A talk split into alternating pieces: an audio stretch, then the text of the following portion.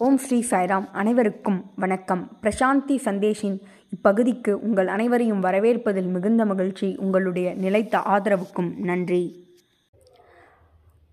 பொதுவாக இவ்வுலகத்தில் மனிதர்கள் பல்வகையான அறிவினை பெறுகின்றனர் பெற முயற்சி செய்கின்றனர். ஆனால் இன்று நாம் பார்க்க இருப்பதோ சுப்ரீம் நாலேஜ் அதாவது இந்த அறிவினை ஒருவர் பெற்றுவிட்டால்.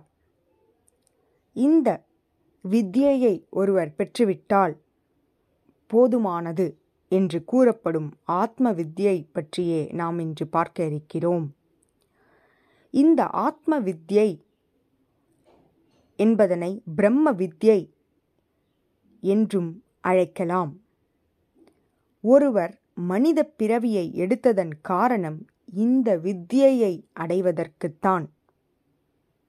மேலும் இந்த வித்தியையை ஒருவர் அறிந்து கொண்டால் வேறு எதையும் அறிய வேண்டிய அவசியம் இல்லை. ஆகவே தான் பலரும் ஆத்ம வித்தியையை அடைய முயலுகின்றனர்.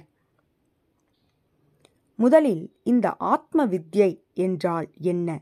அதனை நாம் தெரிந்து கொள்ள வேண்டும். இவ்வுலகத்தில் இப்பிரபஞ்சத்தில் இந்த அண்டத்தில் தெய்வீகத்தை தவிர வேறு ஒன்றும் இல்லை என்பதனை அறிவதுதான் ஆத்ம வித்யாகும் ஆதிஷ்டானா. அதுவே அடிப்படை. அதுவே அனைத்திற்கும் ஆதாரம். சமஸ்கிருதத்தில் தெய்வீகத்தை அனைத்திற்கும் அடிப்படையாக இருக்கக்கூடிய தெய்வீகத்தை ஆதிஷ்தானா என்று அழைக்கின்றனர். வஸ்து என்றும் அழைக்கின்றனர். ஆகவே இந்த பிரம்மமே அனைத்திற்கும் ஆதாரமாக விளங்குகின்றது. மேலும் அத்வைதியா. அதனுடைய அர்த்தம் என்ன?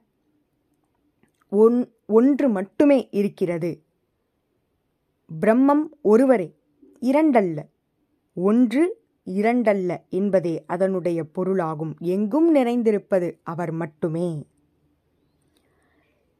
உபனிஷதங்கள் இந்த ஆத்ம வித்யையை பற்றி என்ன கூறுகிறது என்றால் இந்த ஆத்ம வித்யையை யாரும் ஒருவருக்கு போதிக்க இயலாது.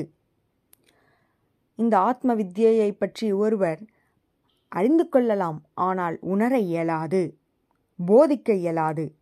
அது ஒருவருள் இருந்து எழக்கூடியது ஊற்றாக எழக்கூடியது. அது ஒவ்வொருவரை பற்றிய வித்யையாகும். நீயே இறைவன் நானே இறைவன் என்பதனை அறிவதுதான் அந்த வித்யை. அதைத் தவிர வேறு விஷயங்கள் அனைத்தும் உலகத்தில் பெறப்படும் உலகத்தில் மனிதன் நாடும் விஷயங்கள் அனைத்தும் அவித்யாகும் அவன் கற்றுக்கொள்ளும் அனைத்தும் அவித்யாகும் இந்த அவித்யை மனதிற்குத்தான் ஆத்மாவிற்கு அல்ல உலக விஷயங்கள் ஆத்மாவை என்றும் தொட இயலாது. அதனை அசைக்க இயலாது. இந்த அவித்யை உங்களுள் எந்த விதமான மாற்றத்தையும் கொண்டு வராது. இந்த அவித்யை மனதிற்காகத்தான் மனமானது அத்தனை விஷயங்களையும் சேகரித்து வைக்கிறது. ஒரு கணினியில் எவ்வாறு விஷயங்கள் சேகரிக்கப்படுமோ அவ்வாறே அது சேகரிக்கப்படுகிறது. இந்த கணினியில் சேகரிக்கப்படும் விஷயம் கணினியை எந்த விதத்திலும் பாதிக்காது. அதுபோலவே தான் ஆத்மாவும் எந்த விதத்திலும் பாதிப்படையாது. இந்த உலக விஷயங்கள் அதனை தொடக்கூட முடியாது அசைக்க முடியாது.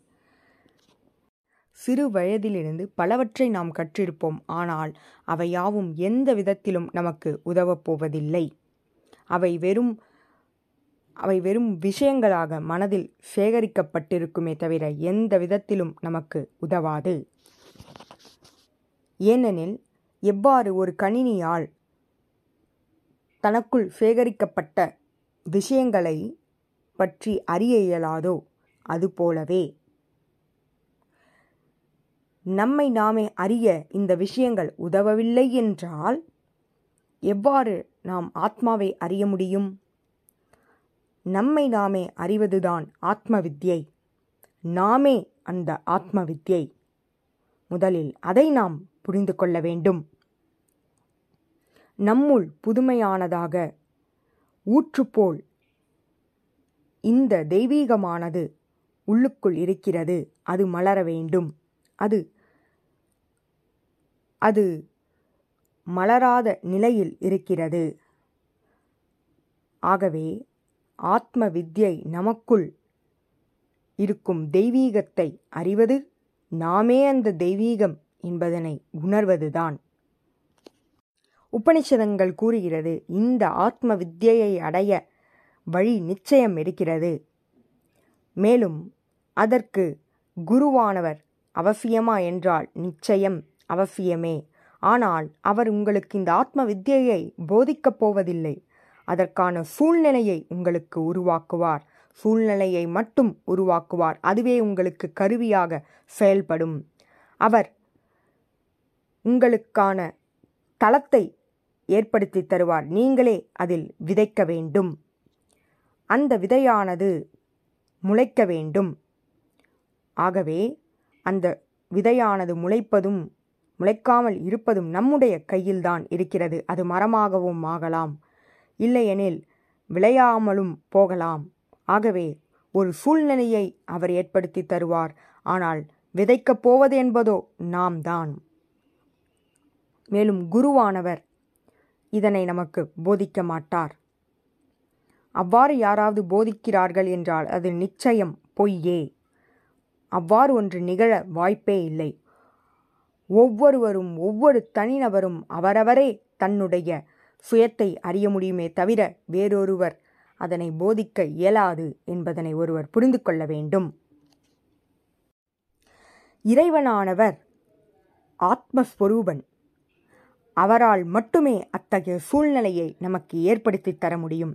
ஒருவர் வேதங்களை குரான் பைபிள் ஆகியவற்றை படிக்கலாம்.